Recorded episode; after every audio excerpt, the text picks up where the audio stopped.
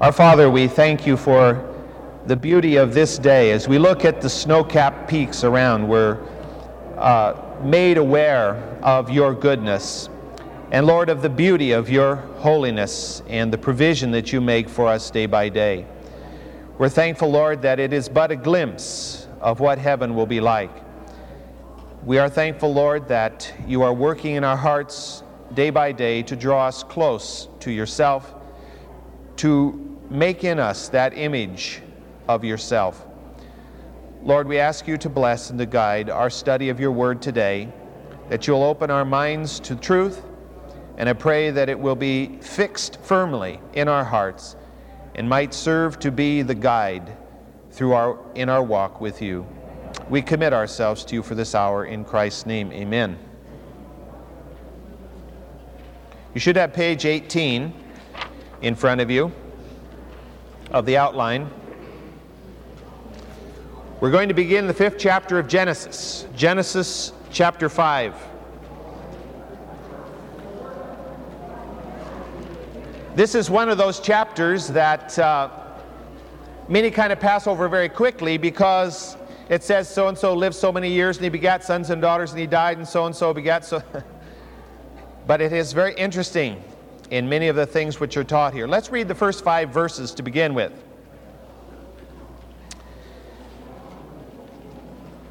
Genesis 5:1.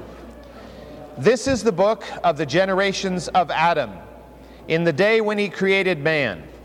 He made him in the likeness of God. He created them male and female, and he blessed them and named them man in the day when they were created. When Adam had lived 130 years, he became the father of a son in his own likeness, according to his image, and he named him Seth. Then the days of Adam after he became the father of Seth were 800 years, and he had other sons and daughters. So all the days that Adam lived were 930 years, and he died. Now, when you think about this, this is really quite an amazing passage. First of all, we find in this passage the very first reference in Scripture to writing. It says, this is the book of the generations. Now, the word translated book here is also translated in other passages of the Old Testament as writing, as scroll, as uh, records.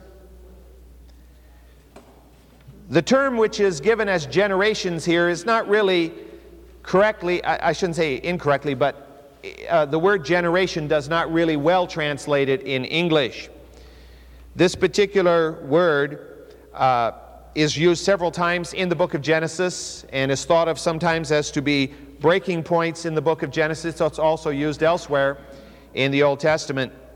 Basically, it means that which originated in, or more succinctly, histories. Implied in this, in this first sentence of the fifth chapter is, first of all, the possibility that Moses may have had a written source for a portion of the book of Genesis. That may be what it means when it says this is the book. Also, it's possible, although most believe not probably, likely, that Adam may have known how to write and that he actually wrote down many of the instances that are recorded in the first few chapters of the book of Genesis, and that that record was available to Moses. Now, very few believe that that's highly probable, but at least it's a possibility. When again you remember the fact that Adam and Eve were extremely intelligent, far beyond virtually anyone that has come since that time because of the devolution of the human race. But whether they actually achieved the uh, capacity to write or not, we don't know. Generally speaking, in the course of history, writing is said to have begun to evolve or to develop around 4000 BC. And in that millennium, from 4000 to 3000, writing went through the various stages of, of uh, you know, pictographs and ideographs and all the way down to phonograms, at least in the third millennium, coming down to probable phonograms. But there are a lot of things in history that we have record of that may not be accurate. In fact, there's a man by the name of Immanuel Velikovsky, I think I've mentioned him before, who's a bit of a radical, and many have, in studying him, thought that he's really off the wall. But he argues that uh, history, as we know it, is really uh, all out of sync with reality, and that the time periods are much more compressed uh, than we uh, tend to think that they have been and that the dating frame that we have going back into, say, the third and fourth millennium BC is really all askew. And he has many different uh, evidences to support his view, but that has not been widely accepted.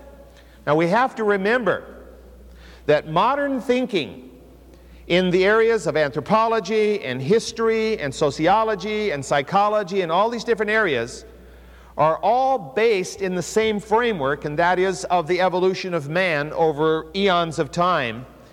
And anything that tends to contradict that tends to be neglected or to be uh, ignored because no one wants to break with the standard framework that they insist exists.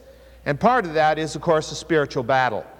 The fact that those who are committed to this do not want to be accountable to a God, and therefore, of course, they rule God out. It makes them feel better. A third factor here, and probably what this really means, is that Moses used this terminology that this is the book of the generations uh, simply to separate sections of his account. And this is the book which he wrote. These are the writings which he put down that God gave him by method of inspiration and that he broke these down into what are called the Toledoth or generations here. And that this particular one refers primarily to the genealogy here of the fifth chapter that we're going to look at in a few moments. Now, in the first two verses of this fifth chapter, we find a summary of the focus of the first chapter of Genesis, of the creation of man and woman. In what? The likeness of God. You'll notice that it says, In the day that God created him, he made them in the likeness of God. Now, God is not, in recounting this particular thing, uh, ignoring the female here in saying him and, and naming them Adam or man. That simply is the word used there Name them Adam. The name Adam, as we already have noted, simply means man in Hebrew. And it says, He created them male and female, and He blessed them. God created Adam and Eve in His likeness. And it's very important for us to remember that in what is known historically as the Imago Dei, the image of God. Now, when we contrast that with what comes at the latter part of the second verse, or actually on into the third verse, where we read that Adam fathered a son, but this son is not described as being brought into existence in the image of God, but in the image and likeness of whom? Of Adam. Seth is not in the image of God in the sense that Adam and Eve were originally created in the image of God, but in the image of the father Adam and, of course, the mother Eve. That is in the fallen image. Seth was born depraved, as every man and woman has been born since the fall. He was born with a fallen nature, not in the image of God as Adam and Eve were. They were perfectly in the image of God, not meaning they had arms and legs and so forth, but they had the spirit that was in communion with God and made after his likeness. Seth was a man who had to come to know God. And in the same sense that we have had to come to know God, come to Him with repentance and seeking that birth, that new birth, if you will. Now, throughout the Old Testament, they don't talk about the new birth as Jesus introduces the new birth to Nicodemus in the third chapter of John. But the concept is the same. Whether you're talking about the faith of Noah or the faith of Abraham or the faith of Moses or whoever you're talking about in the Old Testament, it's the same basic thing. They didn't put faith specifically in the shed blood of Jesus Christ who died on the cross, but they had to place their faith in God and in His Word that He is true. And, and that faith is what brings them into a status of righteousness. Verses 4 and 5 of this fifth chapter constitute Adam's epitaph. Physical death was introduced into this world because of the fall, because of the sin of Adam and Eve. It finally catches up with Adam. After 930 years, he finally meets his demise or his maker, if you will. But he did live 930 years. It's kind of incredible when we think of that in the terms of our lifespan, is it not? Especially when you think about the fact that when Adam died, his son was 800. That is Seth. Of course, Cain, if Cain was still alive, and probably he was not, uh, would have even been older. And, and other sons and daughters that were born, certainly between Cain and Seth, if they were still alive, they were even older than that. Now, of all of the recorded lifespans in the book of Genesis, only three are longer than that of Adam. Of course, Methuselah, who lived to be 969, and Jared, who lived to be 962, and then finally Noah, who lived to be 950. Those are the only ones who outlived Adam. Now, it's interesting to note Eve is not mentioned here. We, we don't know how long Eve lived. She might have lived nearly as long as Adam. We don't know. It's kind of interesting. If we take these generations, as listed in the chap- fifth chapter of Genesis, as being literal in terms of so and so many years of age, a son was born, he lived X number of years, and then a son was born, and if we add those all together, if we can do that, now there are many who look at this and say that these actually are sort of like generational heads and, and that we're talking about long spans of time here between these. And I've seen statistics and ways that they've tried to show that Adam was probably created 13,000 BC and, and how this all might fit together. But, but if we take it directly as it is here, at the time that Adam died, there could have been eight generations attending his funeral. When Adam died, his great grandson had a great grandson who had a grandson who was 56 years old. or you can always turn it the other way around. You know, his, that last one there, Lamech, he had a great grandfather who had a great grandfather who had a grandfather. You know, I mean, it's kind of scary when you think about it.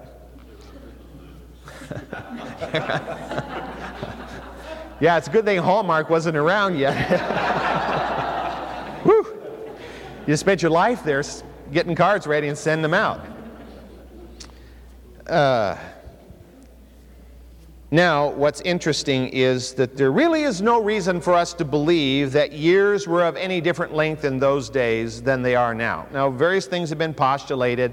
The earth was closer to the sun, and now it's or, or farther out. You know, something was different, therefore years were shorter uh, than they are today. It's possible that the years were 360 days in terms of the computation as opposed to 365 and a quarter because many of the ancients, as you know, uh, the circle, which comes from ancient Sumerian concepts, uh, was divided into 360 degrees. Well, why was the circle divided into 360 degrees? That seems like a strange number. Well, that was equivalent to what they assumed was the number of days in the ancient year. Now, it's not that the year only had 360 days, but that was the closest they could compute it in the ancient times. And that has carried all the way down today, and we still use 360 degrees in a circle, although that's a 6,000 and 7,000 year old concept. some things we don't change much, it seems like. And, and, and, there are some indications, even in the ancient Hebrew world, that uh, they used a 360 degree, uh, day year. But even so, that five and a quarter days over 900 years doesn't really amount to that much, maybe a couple of years, you know. So we're still talking about a man who lived an inordinate length of time compared to our lifestyle. Think about it for a minute. to have lived nearly a millennium. If you or I had been adamant and we're living right to this day, we would have been born in the year 1062. That's four years before the um, last major invasion of England. Uh, that's back in the Middle Ages. That's in the Dark Ages. You would have lived through the Middle Ages, you would have lived through the Renaissance and the Reformation and you know the founding of the New World and Columbus and all the rest of it up till today. It's hard to even think of the possibility of having lived in the Civil War, let alone back at that time. Of course, obviously, in those days, all those events hadn't taken place, and life was probably lived at a little bit slower pace. Today, it would be horrible to think that we might have to live for another 900 years. yes. Well, all those changes, the way things are going, trusting the Lord will return soon. Let's look at verse 6 and, and look through this uh, genealogy here. Genesis 5 6. And Seth lived 105 years and became the father of Enosh. Then Seth lived 807 years after he became the father of Enosh, and he had other sons and daughters. So all the days of Seth were 912 years, and he died. And Enosh lived 90 years and became the father of Kenan or Canaan.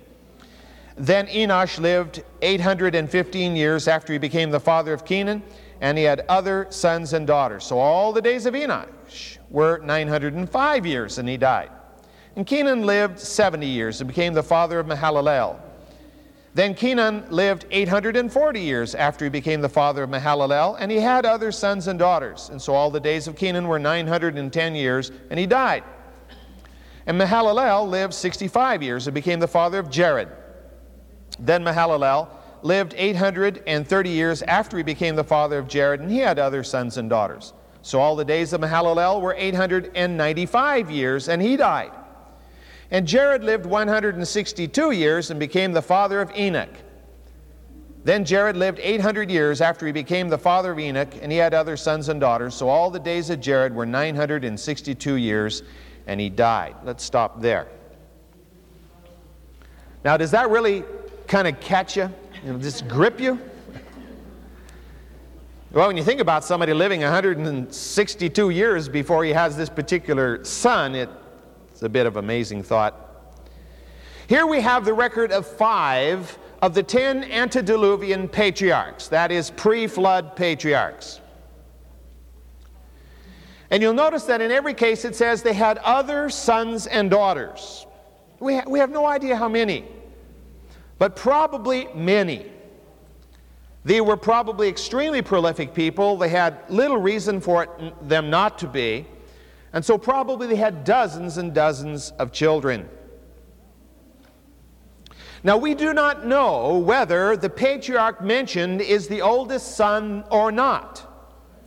Whether the guy, you know, lives 65 years and he becomes the father of Jared, and then he has other sons and daughters, or whether Jared was the first, you know, somewhere near the first.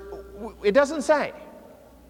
And, and we can't assume necessarily that he was the first person born. What, are the, what is the likelihood of the first child being born to this person always being a male? Not very high, you know, about half the time. Almost. What we're looking at is the key figure of the generation. Not necessarily the first, but the key figure of that particular generation probably the spiritual leader of the generation. Now, if you look, we won't turn to the first chapter of First Chronicles, but there you have this list given again. And if you go to the third chapter of Luke, again you have this list given. These men are listed in, in the order here.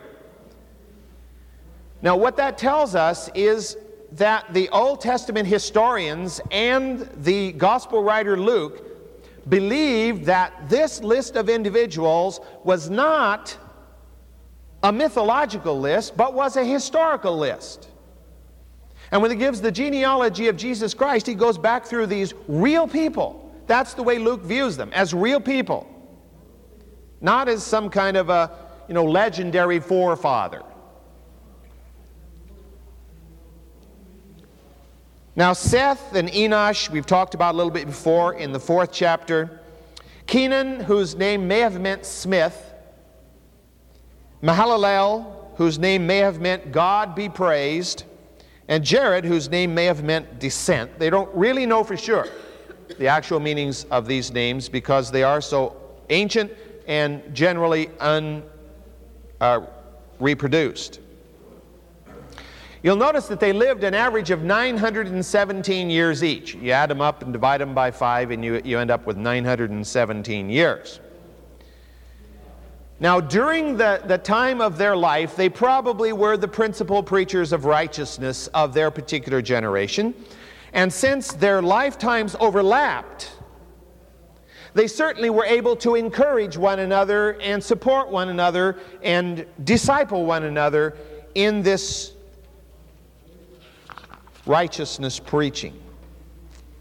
There's really not a whole lot else we can gain from this particular passage uh, because obviously the importance is developing for the Hebrews the generational line, the lineage, because that was very important to them and would be very important for the lineage of Messiah. Let's look at verse 21.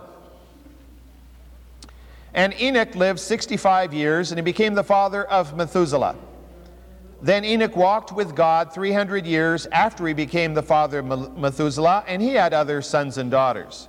So all the days of Enoch were 365 years. And Enoch walked with God, and he was not, for God took him. Now we come to a very unique person. Not only in this fifth chapter of the genealogy, but really a unique person of the whole Old Testament and, if not, of the whole Bible. Now, we discovered that in many ways he was normal. He was married and he had children. He had sons and daughters and, and so forth, as we have listed there. But I think, and I, I've listed on your outline, at least four ways in which he was unique, unusual. First of all, he was the father of the oldest man ever to walk the planet Earth, Methuselah, who lived to be 969.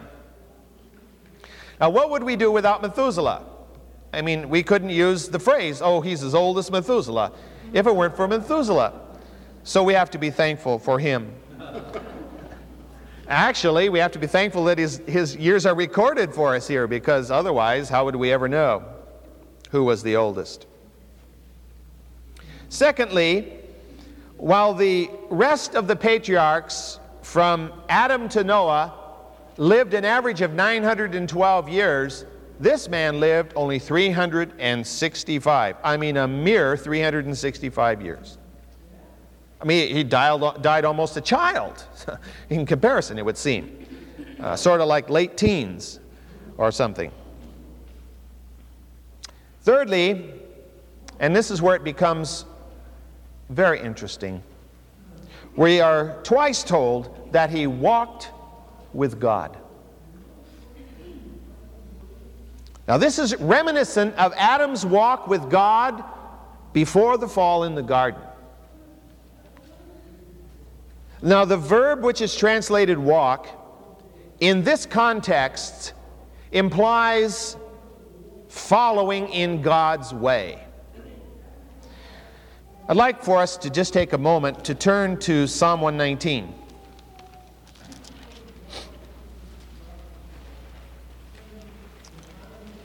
And look at the first three verses of Psalm 119.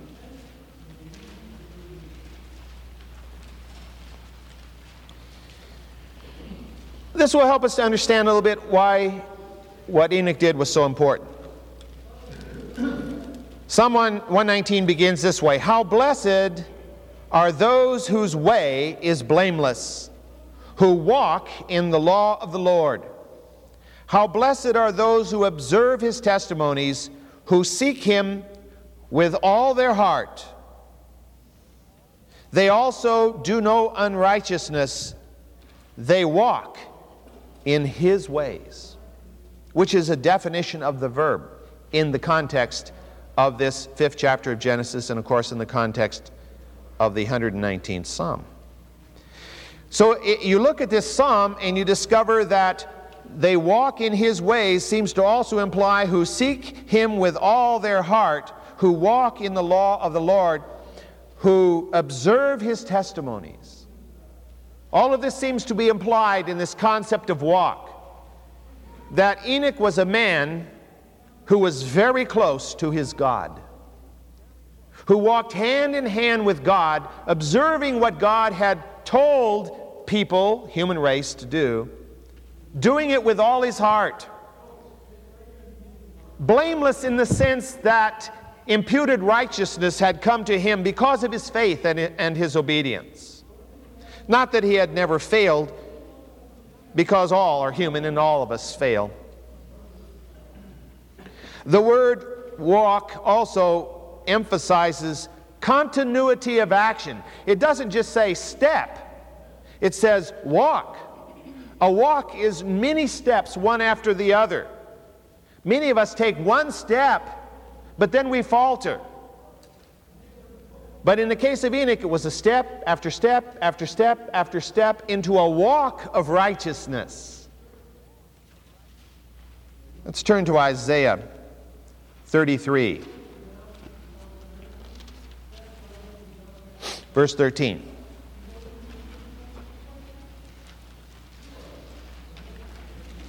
Isaiah 33 13. You who are far away, hear what I have done, and you who are near, acknowledge my might. Sinners in Zion are terrified, trembling has seized the godless. Who among us can live with the consuming fire? Who among us can live with continual burning?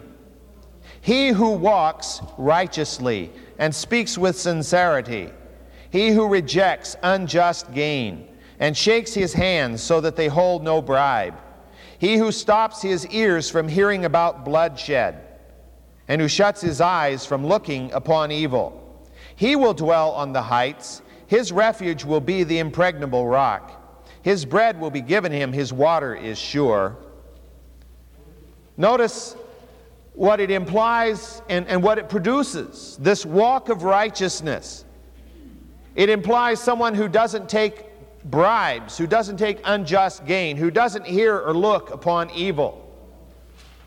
And as a result, his refuge will be the impregnable rock. That is, of course, God Himself. And he will have his needs met physically and, of course, spiritually.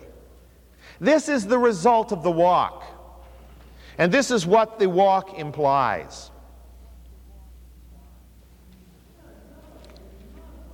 Fourthly, we discover that God took him from this planet alive.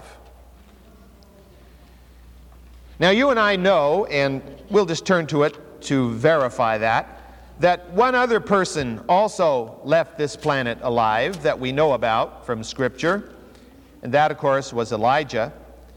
In the second chapter of 2 Kings, verse 11, then it came about as they were going along talking that behold, there appeared a chariot of fire and horses of fire, which separated the two of them. And Elijah went up by a whirlwind into heaven. And of course, Elisha saw it and received the mantle.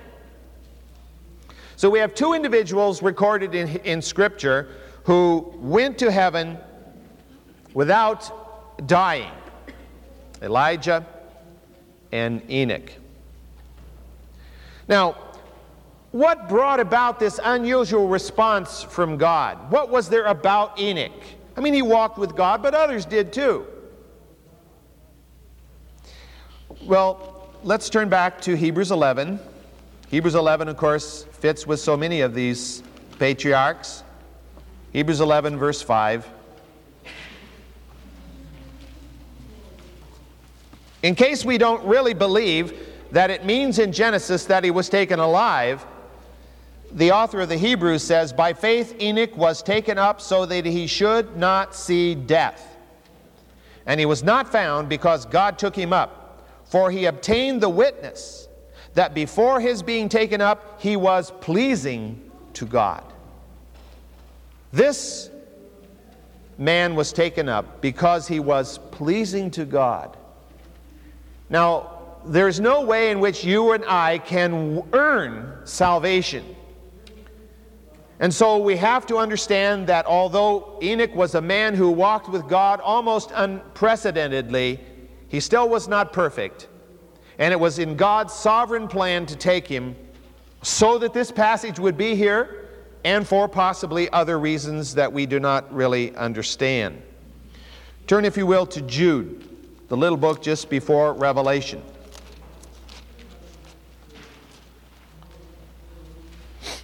Verse 14, Jude 14. Gives us a little more insight about Enoch that we do not have in the book of Genesis. And about these also Enoch, in the seventh generation from Adam, prophesied, saying, Behold, the Lord came with many thousands of his holy ones to execute judgment upon all, and to convict all un- all the ungodly of all their ungodly deeds which they have done in an ungodly way, and of all the harsh things which ungodly sinners have spoken against him. And of course, the reference is back to these false teachers in the previous verses, who are like clouds without water, like wandering planets in the skies. Enoch prophesied. Genesis doesn't tell us that. How does Jude know?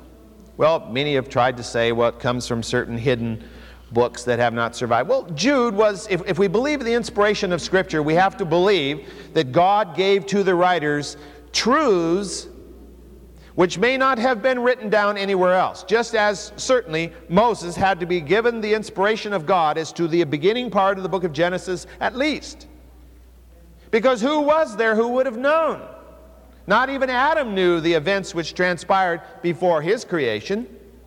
And so the inspiration of God gave to Moses this, so the inspiration of Jude gave to him this understanding. That doesn't mean that there wasn't a record or a, an oral tradition, maybe, or even a written tradition of what had happened to Enoch and the fact that he had been a prophet. But the fact that it is here in Jude, if we believe in the divinely inspired Word of God, inerrant, means that it is the truth, whatever was Jude's source.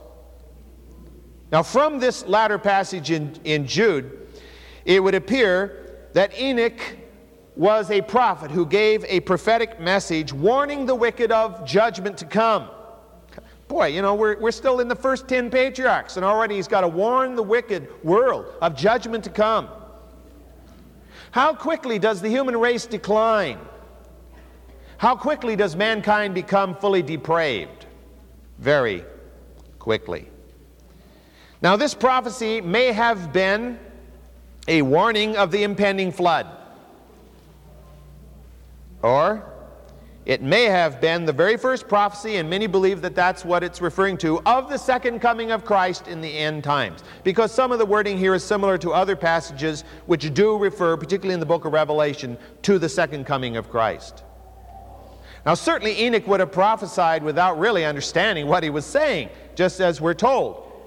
Many of the prophets prophesied not really knowing for sure what it was they were prophesying about. Now, Enoch was an example to his generation and to us. Can you imagine what it would have been like? One day, Enoch's gone and nobody knows where he went. Where's Enoch? Where's, where's Grandpa Enoch? you know, where's my great grandson Enoch? You know, you know was he taken in full view of, of others or not? We're not told. Simply that God took him. And certainly it would have been a testimony to that age. Just as many believe that the rapture will be a testimony to the age in which it occurs, our age maybe, Others argue, well, it won't make any difference because they'll have some kind of an excuse to cover it up. Well, those who are, are, are committed to, to go into hell, that's true. They'll find some excuse. Enoch was an exa- example to us also, however. To walk with God in the way that Enoch did is God's will for you and for me. Let's look at a few New Testament passages along this line. First of all, in 1 Thessalonians chapter 2, verse 10.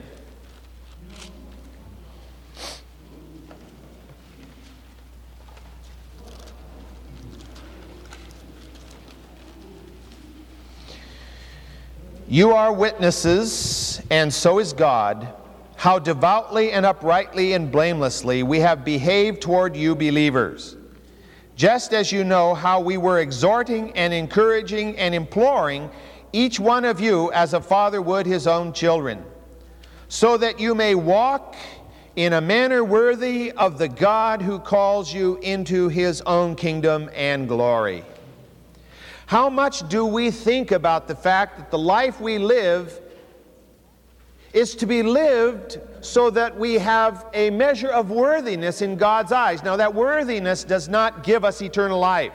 Again, we cannot earn that, it's a gift of faith.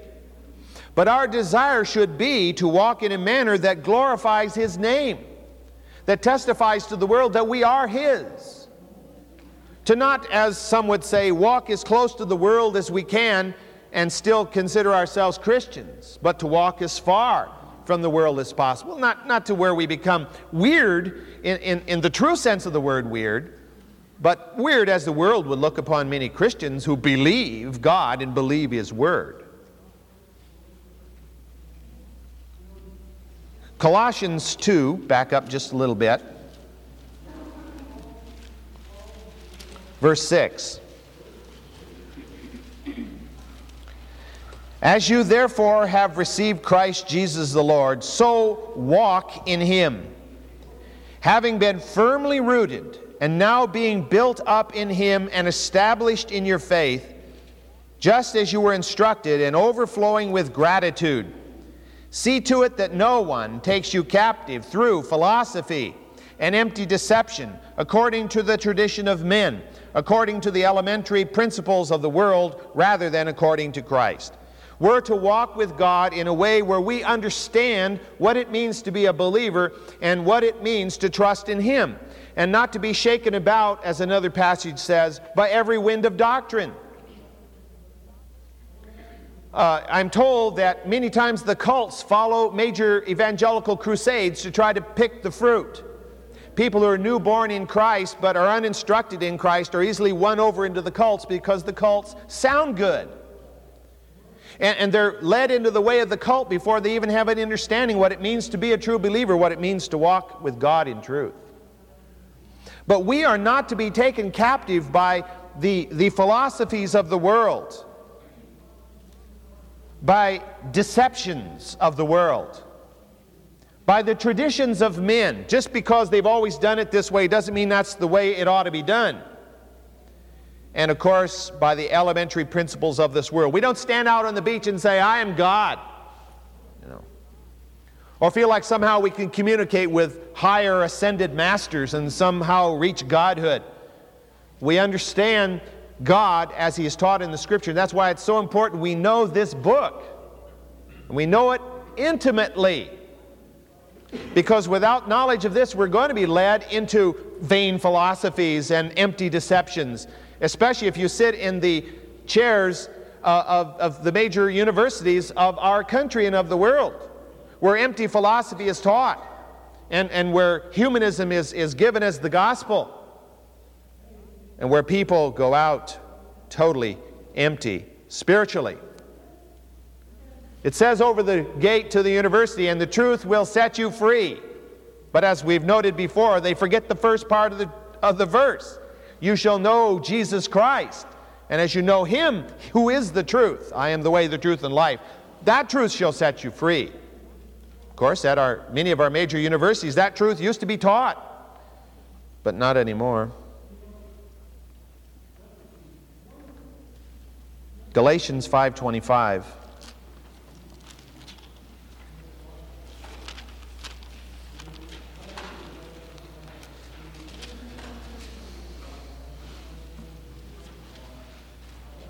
If we live by the Spirit, meaning if we are positionally in Christ, let us also walk by the Spirit. In other words, let our experience be the expression of our position. If we are in Christ, we must walk as Christ would have us to walk. That's the life which is set before us. I was, I was reading, I, I, can't even remember what I was reading now, just yesterday, I think it was. and, and it was talking about how many young people today are kind of rootless and, and, and uh, without foundation in the church because they look at their parents and their parents don't walk the walk of Christ. They see hypocrisy. They, they see a smiley face on Sunday and, and a, a Christianese, but then during the week it's a different thing. You know, the life that they walk during the week is, is not the God life, it's not the God walk. And kids are not going to swallow that. I mean, they can see through it very easily. And quite often, you know, uh, Pastor Dale has, has mentioned the fact, and, and Joe has mentioned the fact, that uh, so often, what is it? I forgot the statistic they use now. Uh, 80% of the young people who are in the church today will 10 years from now not be in the church. I don't know if that was the statistic, but some horribly high figure. Why? Is that the church's fault? Is that because we're not preaching the gospel or we're not fellowshipping in Christ? No, I don't think so. It's mainly, mainly the fault of the parents. Not entirely, of course. We can't take the blame for every deviation of our children. But often it is because there has not been a faithful walk in the home that the kids have observed and then thus followed. And sometimes it's, it's, it's, a, it's a walk over here of, of super, uh, you know, hyper Christianity of some sort, a narrow legalism, or the other side of, of a very loose you know, license type of Christianity. I think one of the most important things for us to do is study the Scripture and know it so well that red flags fly before our eyes anytime we see false teaching, anytime we see someone who is naming the name but not walking the walk, and supposedly a Christian leader, and that we can steer clear and know the way. This was Enoch's position. He walked the straight and narrow, as it were. He walked the life of faith. He was a testimony to his generation. He witnessed of the coming disaster. And God took him. Now, the scripture in Hebrews tells us that some were taken or, or died because they were too good for this world, in the sense of comparison to the world itself. Now, it would actually seem to us today, it ought to be easier for you and for me to walk the walk than it was for Enoch. Because you and I have what? The whole Scripture. We have the completed work in our hands. We have the understanding from Genesis to Revelation. We know the beginning of the story, the end of the story, and we have all the information in between leading up to the death of Christ and the birth of the church. We have all that knowledge, which Enoch didn't have. And on top of that, we have the indwelling Holy Spirit. Now, exactly how the Holy Spirit operated in the Old Testament compared to the New Testament, there's a lot of argument about. Certainly, the Holy Spirit was there. New birth only comes with the Holy Spirit. But there's an indwelling sense that apparently comes after the Holy Spirit descended. Last, we have millions of fellow believers. How many did Enoch have? Well, probably not a whole lot because when it comes to Noah's day, there was what? Noah. Probably by Enoch's day, there weren't too many left. But you and I have millions. We have everybody in this room, everybody in this, well, I shouldn't say everybody in this church, but most people in this church. There are Christians all around the world that we have to pray for one another, support one another. So we have far less excuse for not walking the walk than Enoch. Now, some believe, and this is very speculative, of course, that because Enoch didn't die and Elijah didn't die, that they are the two prophets who will return to the earth in the end times, as recorded in the 11th chapter of Revelation, and will be the witnesses and will be killed by the beast and will be raised again, and so, and so on and so forth. Well, that may be. But we can't say that's for sure. Because there will be, at the time of the rapture, probably millions who will leave this planet without ever dying the first physical death. And so I don't think that necessitates it.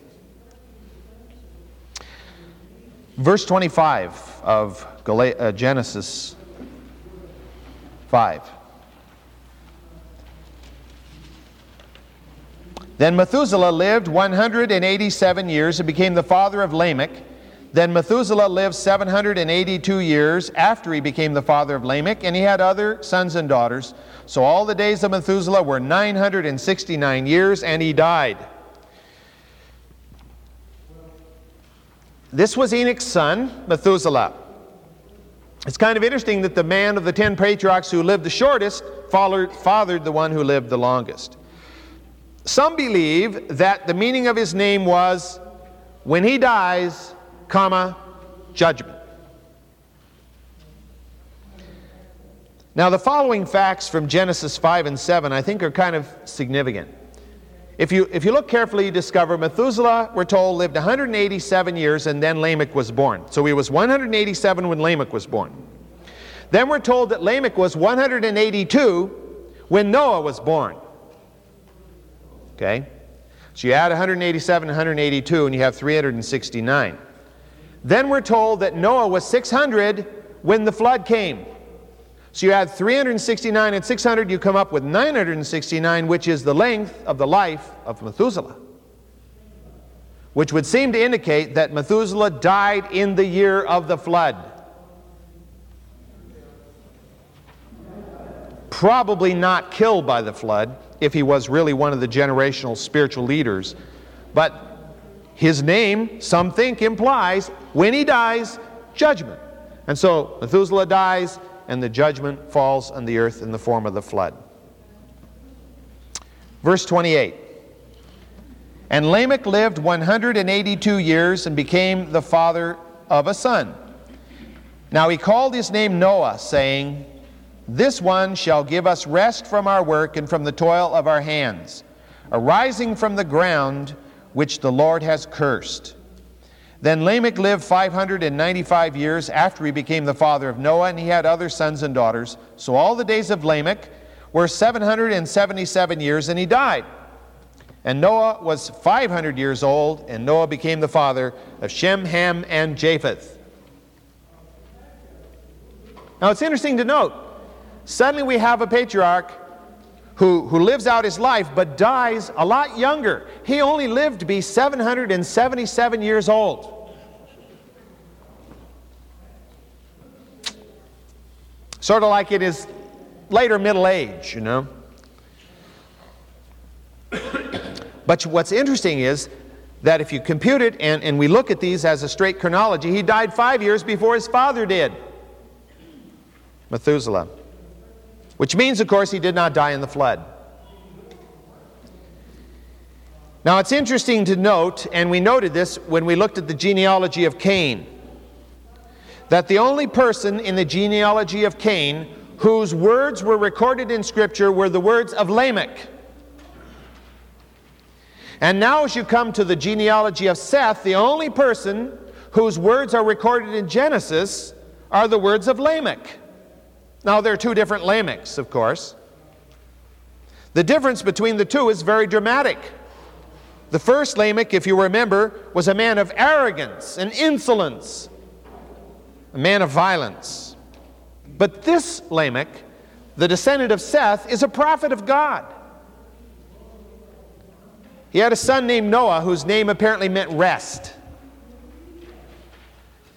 About his son, he gave the prophecy that is uh, written there in the 29th verse.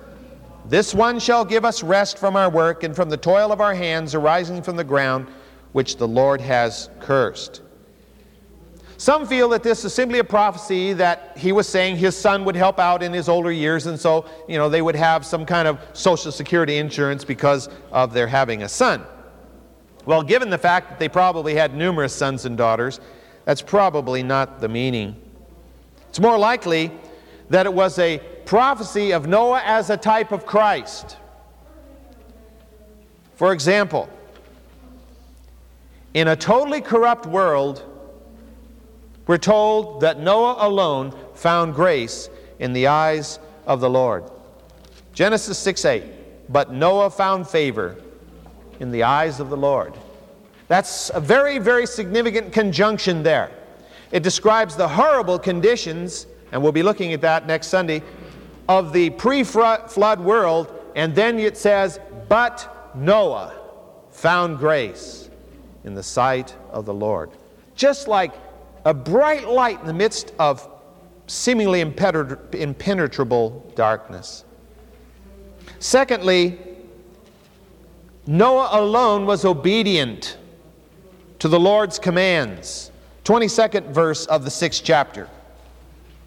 Thus Noah did according to all that God commanded him, so he did.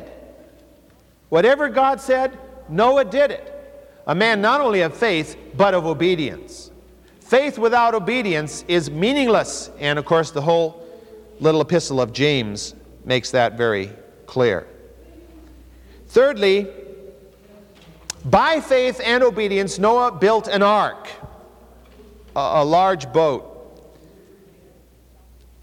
which became the salvation of the human race, in itself a, a type of Christ. And Noah himself became the heir of righteousness. Hebrews 11, verse 7. I'll just uh, turn to it quickly here. By faith, Noah, being warned by God about things not yet seen, in reverence, prepared an ark for the salvation of his household, by which he condemned the world and became an heir of the righteousness which is according to faith. He became the one who would receive the righteousness that came down through that patriarchal line, represented by Enoch particularly, and, and in, deposited in Noah and his act of obedience condemned the world. If Noah had said, No, I won't build a boat, what would God have done? Well, obviously, God knew, and God's sovereign. So that's, it's silly to speculate that way. But anyway, uh, by his act, the world was condemned. And then, fourthly, Noah's obedient sacrifice again foreshadowed the death of Christ and elicited a promise from God. If you look at the eighth chapter of Genesis,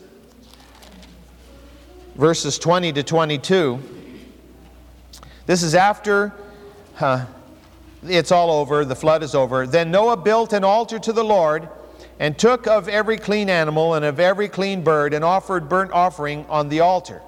And the Lord smelled the soothing aroma. Now we have to realize this is anthropomorphically speaking.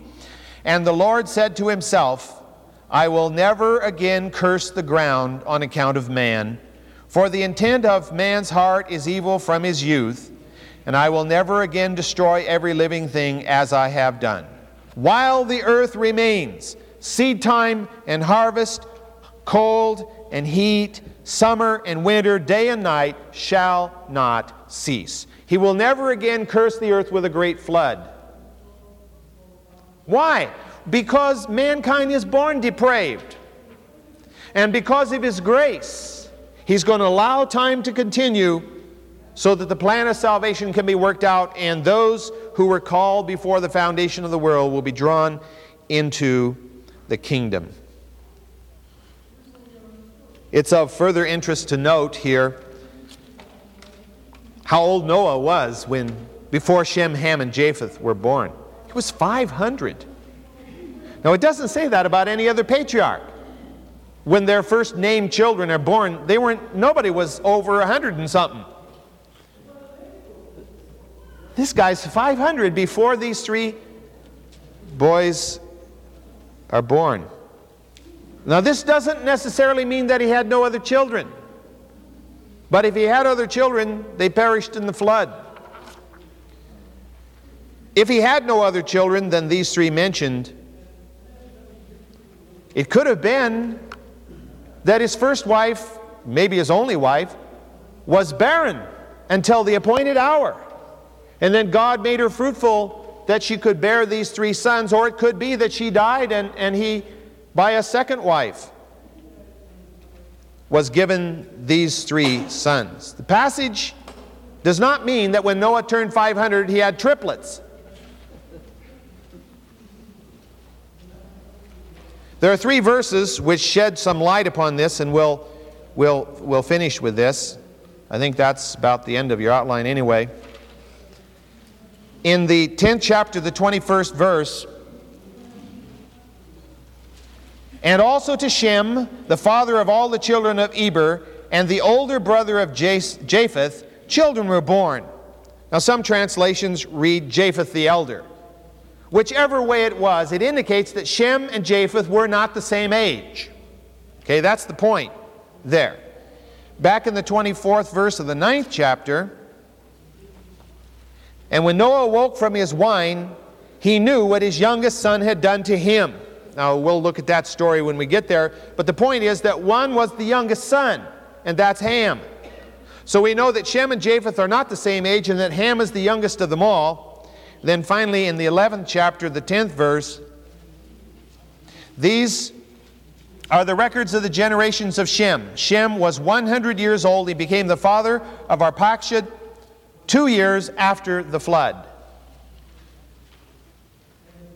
That would seem to indicate that Shem was born when Noah was 502 or 503, depending on whether after the flood means after the flood, flood began or after the flood was finished.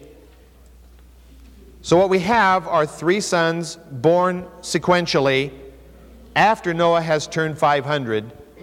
And those three sons, of course, will be those who become, as best as we can ascertain, men of faith, at least to the point that they cooperate with their father in building the boat and going on board the boat.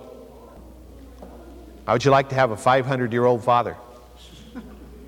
But what's interesting is they still had three and a half centuries to fellowship with him before he died. so it wasn't all bad. Next week we'll begin with the sixth chapter.